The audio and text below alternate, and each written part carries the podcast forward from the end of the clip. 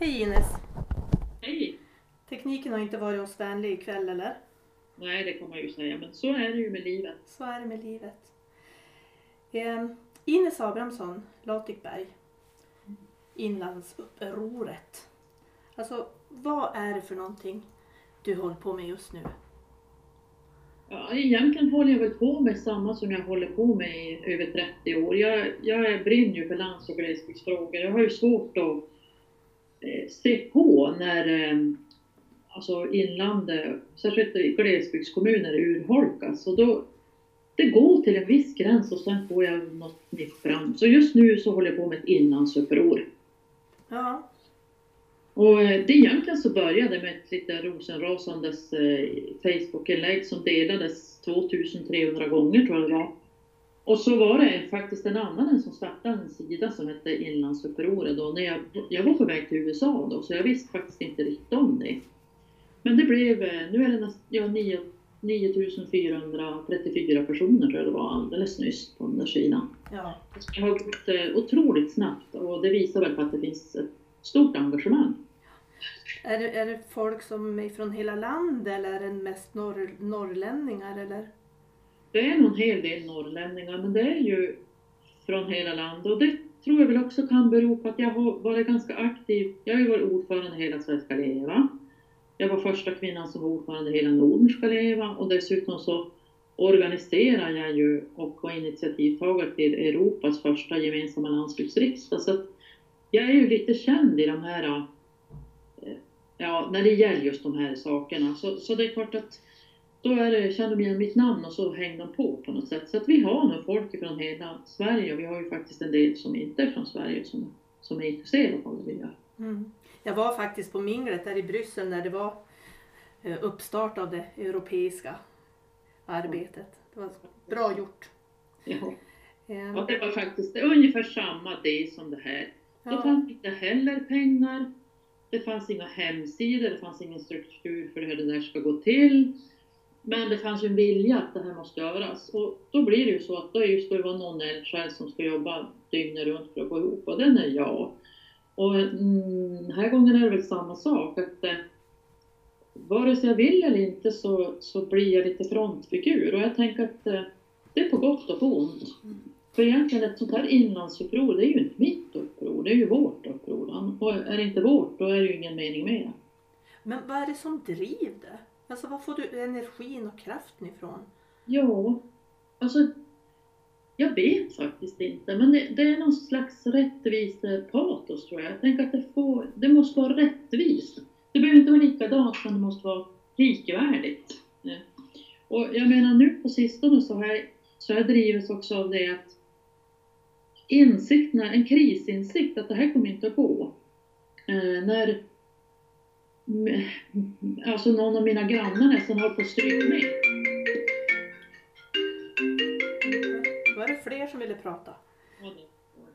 Ja. Eh, nej men alltså när de håller nästan på stryk med för att det, det inte funkar med akutvård och sådär. Men det var väl fan vad det ligger Ursäkta. Ja, det är sånt som händer. Ja. Ja. ja men eh, nej men det är ju så då att eh, dels så tänker man att skolor läggs ner, vård och omsorg halta, Eh, det behövs pengar och jag menar det finns ju ingen som vill någonting ont av eh, politiska makthavare lokalt heller men det blir ju en omöjlighet till slut att få ihop ekvationerna. Mm. Då blir jag också förbannad på de här som säger att ja men det är väl, de prioriterar väl inte nog, är väl inte nog effektiv. Det här handlar om en orättvisa från grund, att inte fördelningarna är lika. Att pengar styrs till centrum, att eh, man har en eh, mindset som säger att vi är mer korkad i glesbygden än någon annanstans. Det är klart att det blir som ett självspelande piano där man urholkar. Mm. Så här, sånt där ligger jag och tänker på ibland på nätterna. Ja. Just det här att inte vara, jag kan ju känna som i, i mitt politiska värv också att jag blir den där gnälliga inlandsbon som bara gnäll. Alltså, och det blir ju en fara det också. Hur ska man göra för att inlandsupproret inte ska bli bara ansett som gnällspikar? Ja, alltså jag tänkte så här, jag har ju jobbat ganska mycket med processer. Det är också ett sån här grej som jag älskar att göra. Se till att folk blir hörd men att det inte blir en hel massa tjafs. Men det jag har lärt mig det är att folk måste få börja med att gnälla. Alltså det går inte komma sig förbi den fasen. Men om man kan vara konstruktiv därefter, då, då kan det bli väldigt bra. För det finns en urkraft i det här gnället. Men så länge den är bara gnäll, då blir det ju ingenting av utan, Men om man får vara lite lämpligt eh, frustrerad så, så finns en förändringsvilja. Och jag tänker när inlandsupproret, det är ju så ung företeelse.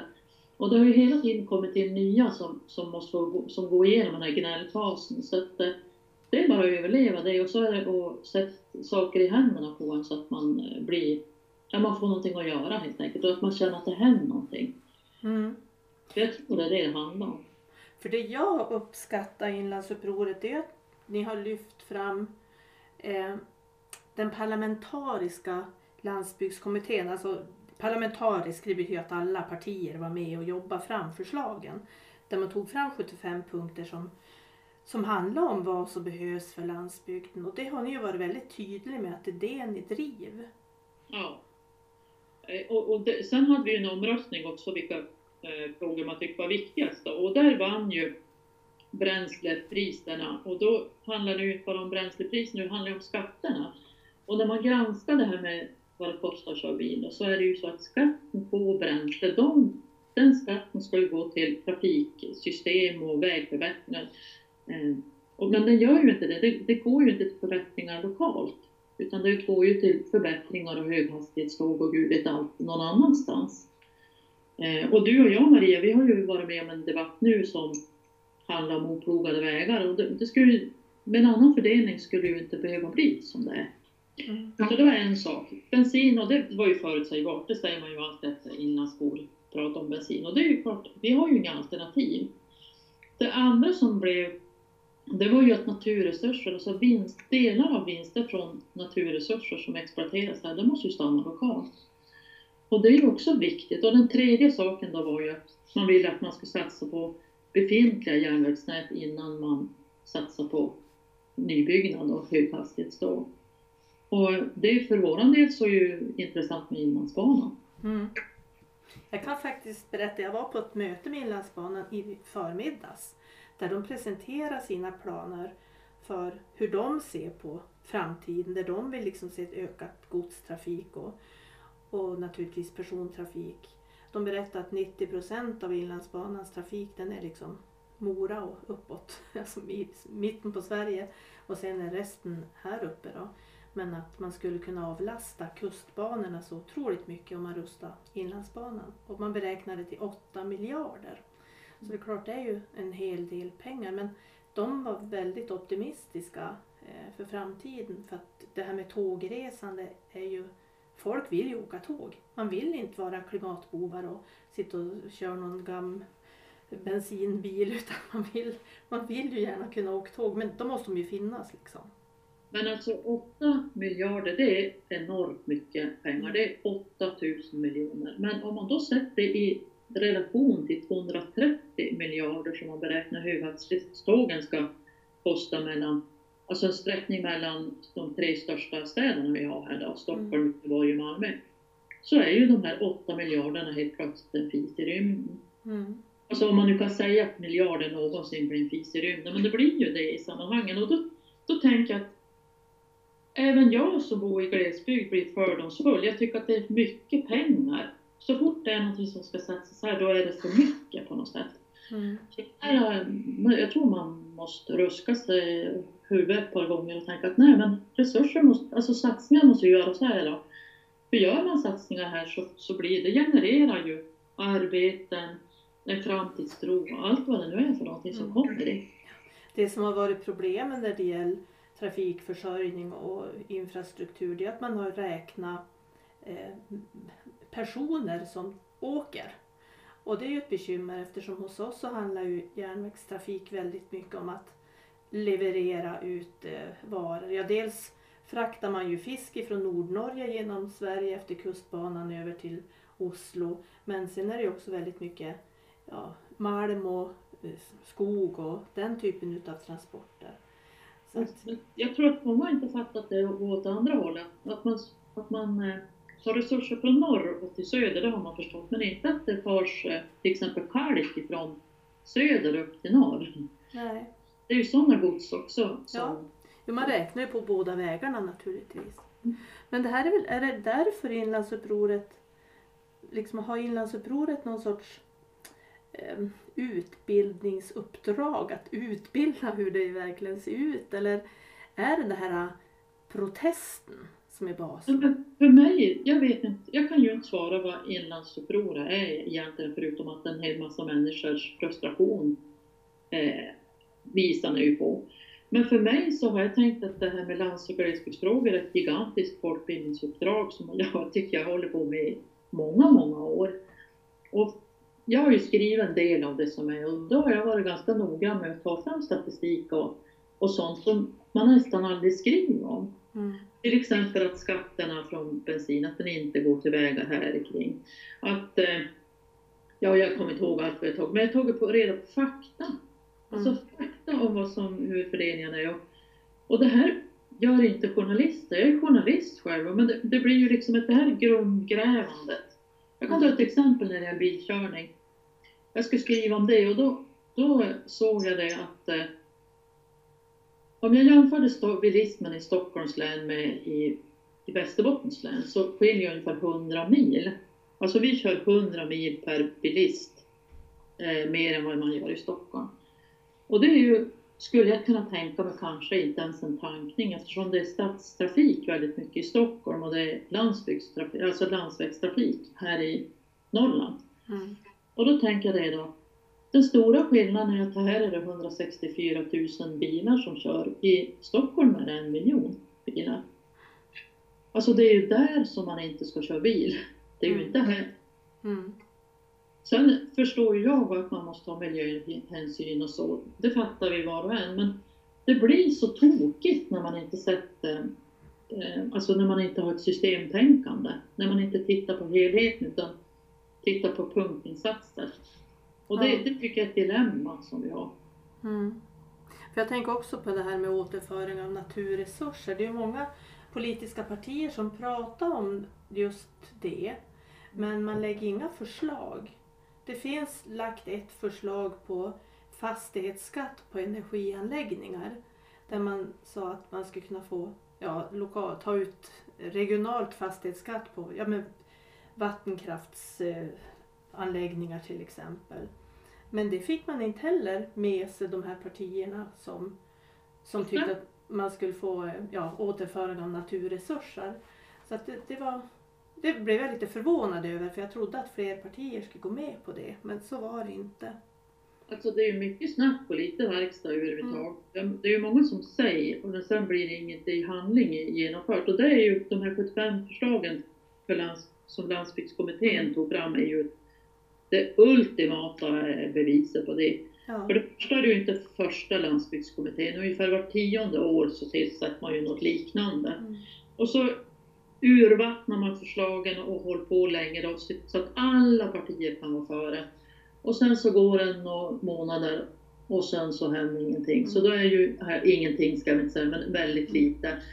Och då är ju alla partier tydligen ännu mer överens om att man inte behöver göra någonting av det. Mm. Så- Nå, några punkter finns ju, vi ska ju inte vara orättvisa, några fin, finns ju faktiskt med i det här januariavtalet. Bredband och eh, strandnära, bygga strandnära och så. Så att några har ju smy, smugit sig igenom men verkligen inte 75. Men- Nej men alltså jag måste säga att där är ju också en del av det var ju det som var tagit bort. Det är ju landsbygdsprogram, alltså från landsbygdsprogrammet. Det var ju sånt som var tagit bort som är lagt tillbaka. Mm. Och det är bra det, men det är ju för lite. Mm. Och det är ju som, ja, ja du vet ju vad jag tycker om det här. Jag, jag tycker att det är ju, det blir ju löjligt när man ska upp och tjafsa om 100 miljoner eller så. så när man tittar på, i landsbygdskommittén så skulle ju finansieras till exempel satsning på de här 23 inlandskommuner kan man säga, eller mest eh, utsatta kommunerna. Och då säger man det här kan vi finansiera genom att klämma åt eh, resebidragsfusket i storstäderna. Och då är det fusket man pratar om. Och det är också det att det, det faktum att där kan man göra avdrag för resor om man, om det, om man tjänar på det. Alltså om det tar mer än två timmar och kör och kollektivt, då kan man få köra bil eller moped eller vad man då gör för någonting och få avdrag för det. I, I Danmark och Norge där har man inte det. Det, det finns inget eh, tidsbegrepp när det gäller avstånd utan det är, det är liksom kilometer som gör att du får avdrag. Herregud, vad, vad, hur svårt kan det vara? Ja. Du om du ska göra det i två miljarder, då skulle du finansiera det här extra paketet till 23 kommuner fyra gånger om. Mm. Men finns det någon sån, jag tänkte här, har man någon Alltså tänker man att politiker är inne i det här inlandsupproret och tar del av de här uppgifterna eller tänker man att man ska uppvakta eh, politiska partier eller Ja. Jag tänker att det här måste vi göra tillsammans. Mm. Alltså, eh, bekymret för lokala politiker är ju att de inte riktigt vill kritisera eh, toppen på något sätt. Och, och det är också det att jag, så jag har ju varit som sagt när jag var ordförande i Hela Sverige ska leva. Jag hade, det fanns ju ett eh, landsbygdsnätverk i riksdagen med extremt duktigt folk som verkligen ville väl. Men de får ju inte gehör i sina egna partier. Och då är det ju min bild av partipolitik det är att man hellre slår varandra i skallen och hittar konflikter än att man, än att man försöker hit, enas om det som är viktigt. Mm. Eh, det kanske är en fördom men, men i det här fallet, om vi ska nå framgång, då måste vi för det första jobba med gräsrötter och partier och vi måste ha omake med att gå emot det, eh, det etablissemang inom partierna eller vad man ska säga. Det är svårt att hitta ett bra ord för det, men men den etablerade bilden är ju att man centrum periferi, alltså att, att utveckling sker i, i städerna. Vi måste gå emot det och det kommer att göra lite ont tror jag. Jag tänkte på, jag läste, eller jag såg på en SVT Västerbottensnytt om kostnadsutjämningsförslaget kostnadsutjämningsförslag som ligger ute nu där man liksom ska försöka hitta en mer balanserad fördelning av, av eh, kostnad, ja, systemet som fördelar pengar ut mellan kommuner och regioner. Och där så skulle Umeå i det här förslaget skulle förlora eller gå minus med 66 miljoner. Och då tänkte jag 66 miljoner, okej okay, men Umeå får se, de har väl kanske 8 miljarder totalt. Det är inte särskilt mycket av deras omslutning medan man tittar på en liten kommun som Bjurholm, eller Sorsele eller Åsele så skulle de ju få några miljoner till i det här förslaget. Eh, och då, då blev jag lite så här, mm, för den här föret, politiska företrädaren var, tyckte att det här var förfärligt för Umeås del. Och jag kan känna det att ja, just det. Men då har man inte riktigt tittat lite längre utanför nästippen. Hur ser det ut utanför Umeå i resten av länet eller i resten av Norrland? man kanske måste hitta den här balansen att, att de som är rika de får ge och de som är, har det tyngst de måste få för att över, överhuvudtaget överleva. Och det handlar inte om så mycket pengar i det stora hela för Umeås del. Men så det, ja, det är svårt det här med staden. staden som Men det, är ett maktperspektiv mellan kust och inland och mellan storstäder och mindre städer. Det är hela vägen om. Och det, det visar sig så här. Och, och ja, gång på gång så får man ju se det där. Och, och jag menar, där det var ja, finan, var det finansborgarrådet, vem var det i Stockholm nu då, som sa att hon, hade inte, hon ville inte vara bankomat åt glesbygden. Hon skulle ju hellre kunna sagt att hon vill inte vara bankomat åt Malmö. Det har ju varit mer relevant för det är ju dit de mesta pengarna går. Mm. Ja men så, så är det ju fast det vet man ju inte.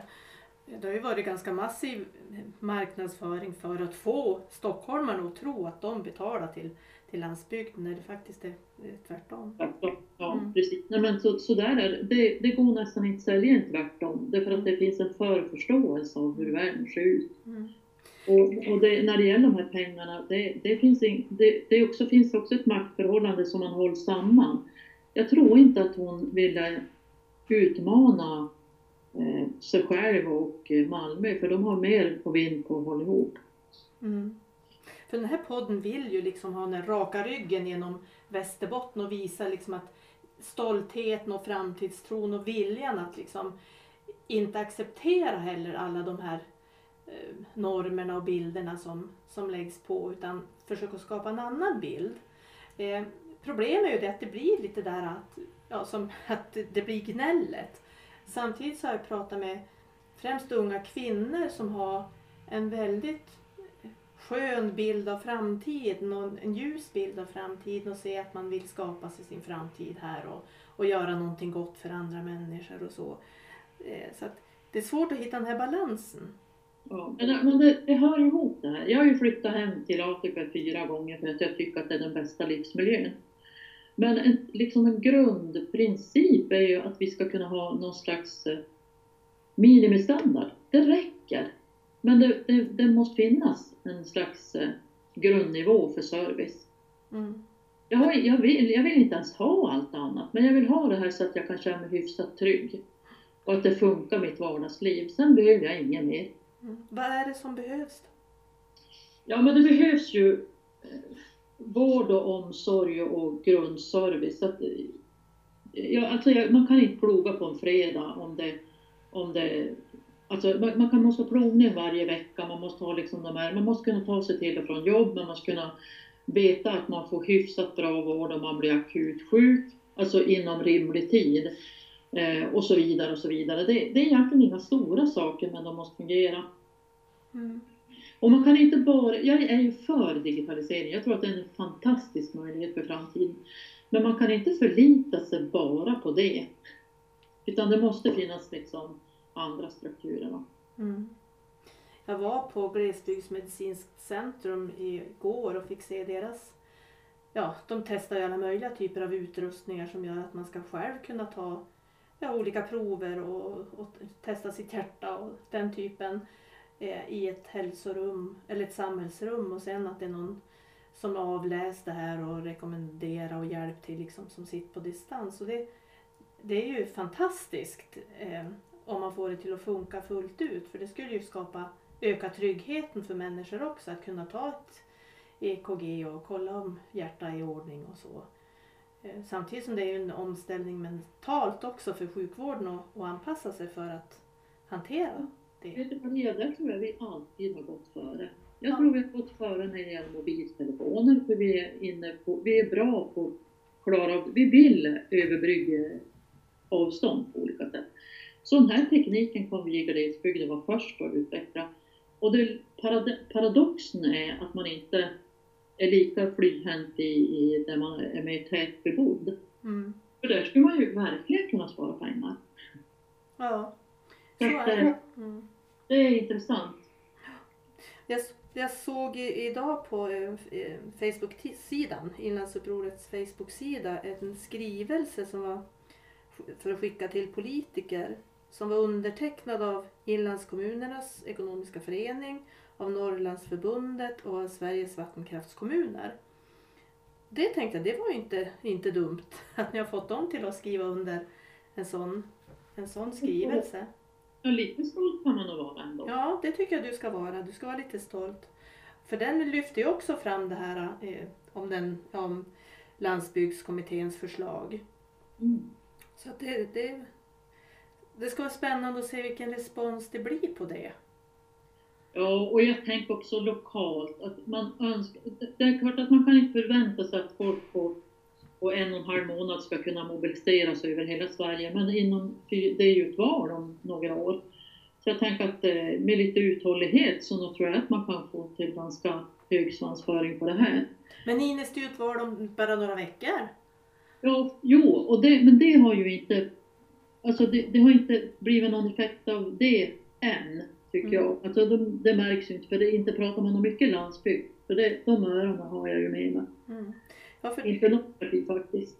Någonting som, är, någonting som jag har tänkt på när det gäller EU är att eh, när vi gick med i EU så fick vi del av olika typer av regionala fonder och sociala fonder där man hade möjlighet att söka medel från lokal nivå. Alltså på byaföreningsnivå kunde man söka liderpengar och så. Eh, där man hoppade liksom över den nationella och regionala nivån utan det blev liksom mer så här pang på pengar till den lokala nivån från EU. Och det tycker jag var, var spännande för att det blev inte den, det blev andra typer av utvecklingsarbeten. Men det där har ju försvunnit med, med tiden. Och byråkratiseras sönder. Det är som att man körs igenom en köttbana och innan slutet får man ut med som en man med rutig kavaj och randig slips. Alltså det går banne mig inte att komma igenom de här systemen utan de blir mer och fyr, mer fyrkantiga. Ja. Det är inget att vara man utan det blir, det, det är liksom, det, Leader som var så bra, det du berättade om nu, Ja. det blir mer och mer byråkratiskt, svårt och, och, och, och större projekt. Och, och det, går, man, det är som om man vore rädd små projekt och det är samma inom socialfonden. Mm. Effektivaste projekten var de minst, mindre. Ja, vad gör de när de får den utvärderingen? Jo, då gör de större projekt. Mm. Ja, för det känner jag att det är någonting som jag, det har jag lyft in eh, i, i, i mitt parti. Att jag tycker att det, det är en, en förlust. Därför att den här, det har gjort att man undergrävt den här lokala kraftens möjligheter att få finansiering och, och verkligen göra de här utvecklingsarbetena som i förlängningen hand, handlar ju om fred i Europa. För man lärde känna folk i andra delar av, av Europa, i andra länder och man upptäckte att vi är ganska lika och vi, typ, vi driver samma saker och vi jobbar för liknande, utifrån liknande problem och så. Men ja. Men någonting jag funderar på nu när vi pratar om de här sakerna, de som lyssnar på den här podden kanske tänker, men vart hittar jag information om inlandsupproret någonstans? Var ska de hit leta? Ja, inlandsupproret.se, en hemsidan som är väl inte så välutvecklad, men man kan ju hitta någonting där. Sen på eh, Facebook är nästan det enklaste. Då skriver man bara Inlandsupproret och då kommer man in i en grupp där man måste söka eh, alltså medlemskap. Då. Eh, bor man i Dorotea, Sorsele, Åsele eller Vilhelmina så finns det en lokal grupp som heter Vilhelmina streck Inlandsupproret och Sorsele, Dorotea och Åsele är precis samma sak. Ortsnamn och sen Inlandsupproret. Så det är enkelt. Ja, bra. Eh, Jag har två frågor som jag brukar ställa till de som är med i den här podden. Det ena är om du fick bestämma någonting som verkligen blev verklighet, som gjorde gott för inlandet. Vad skulle det vara? Vad skulle du bestämma då? Jag skulle bestämma att vi skulle, dels skulle jag tycka att det var viktigt att små, att vi hade många små skolor, byskolor. Och där man kopplar upp sig mot eh, andra, alltså mot, mot världen på ett helt annat sätt. Det tror jag skulle vara otroligt viktigt. För där, då skulle vi skapa små världsmedborgare som inte överhuvudtaget skulle tycka att det var ett problem vart än man bodde. Mm. Eh, Det, det ska jag satsa på. Jag skulle satsa på barnen ännu mer. Mm. Jag fick faktiskt en bild ifrån min systerdotter ifrån Paris idag. Hon är där med sin, hon går på en liten skola och de är att, eh, ja, de gör en Europaresa var tredje år. Och eh, hon skickade en bild ifrån Paris idag. Jag tror att det är en enorm kunskap och lärdom de får de här barnen som får åka och se Europa som hon får göra då. Så att, mm. Men nästa fråga är ju, vem tycker du att jag ska prata med? Jag har faktiskt en jättelång lista eh, med människor som jag ska prata med. Men vem tycker du att jag ska prata med? Vad, vad vill du prata om? Ja, inlandet, framtid. Jag tycker du ska prata med Arne Müller. Mm, just det. Han har ju skrivit en massa böcker och grejer. Jajamän. Det var ett bra tips. Ja. Ja. Vart är han nu för tiden man tror? Eh, han, han bor i Umeå. Ja. Eh, är ju företag, eh, ja, företagare på heltid nu. Han skriver böcker och ute och håller föredrag och så. Så eh, han tror jag är en bra Bra, person att prata med. det ska jag göra. Hörru du Ines, ni kommer ju till att ha någon manifestation här nu snart. Jajamän, den 18 klockan eh, mellan 11 och 1 i, i alla fall i Åsele och Vilhelmina den tiden. Jag tror att det är något liknande i Sorsele och Dorotea. Eh, sen eh, ska det också ske saker i Ånge och i Värmland, men jag vet inte vilken kommun det var i Värmland som ska bli någonting. Det vet jag nu, men det, jag vet faktiskt inte om det blir någonting på något annat ställe. Kul! Mm. Så att alla som vill engagera sig, de går in på inlandsupproret.se eller på Facebook. Eller så dyker man upp på de här ställena den 18 mellan klockan 11 och klockan 1. Och den 18, det är bara början. Det är bara liksom den lilla första darrningen. Sen så ska vi fortsätta och så ska vi väl ner till Stockholm någon gång och ja, vi får väl hitta på vad kul vi ska göra. Bra! Allt för att höja lands och glesbygdens röst. Ja. Alltså jag brukar säga så här, tillsammans gör vi varandra bra. Vi får, vi försöker hjälpas åt vi som vill framåt och vill liksom se en förändring. Och, eh, vi får hjälpas åt där vi kan, där vi befinner oss och göra vårt bästa. Jajamensan, så är det. Ja. Många tack Ines. Tack själv.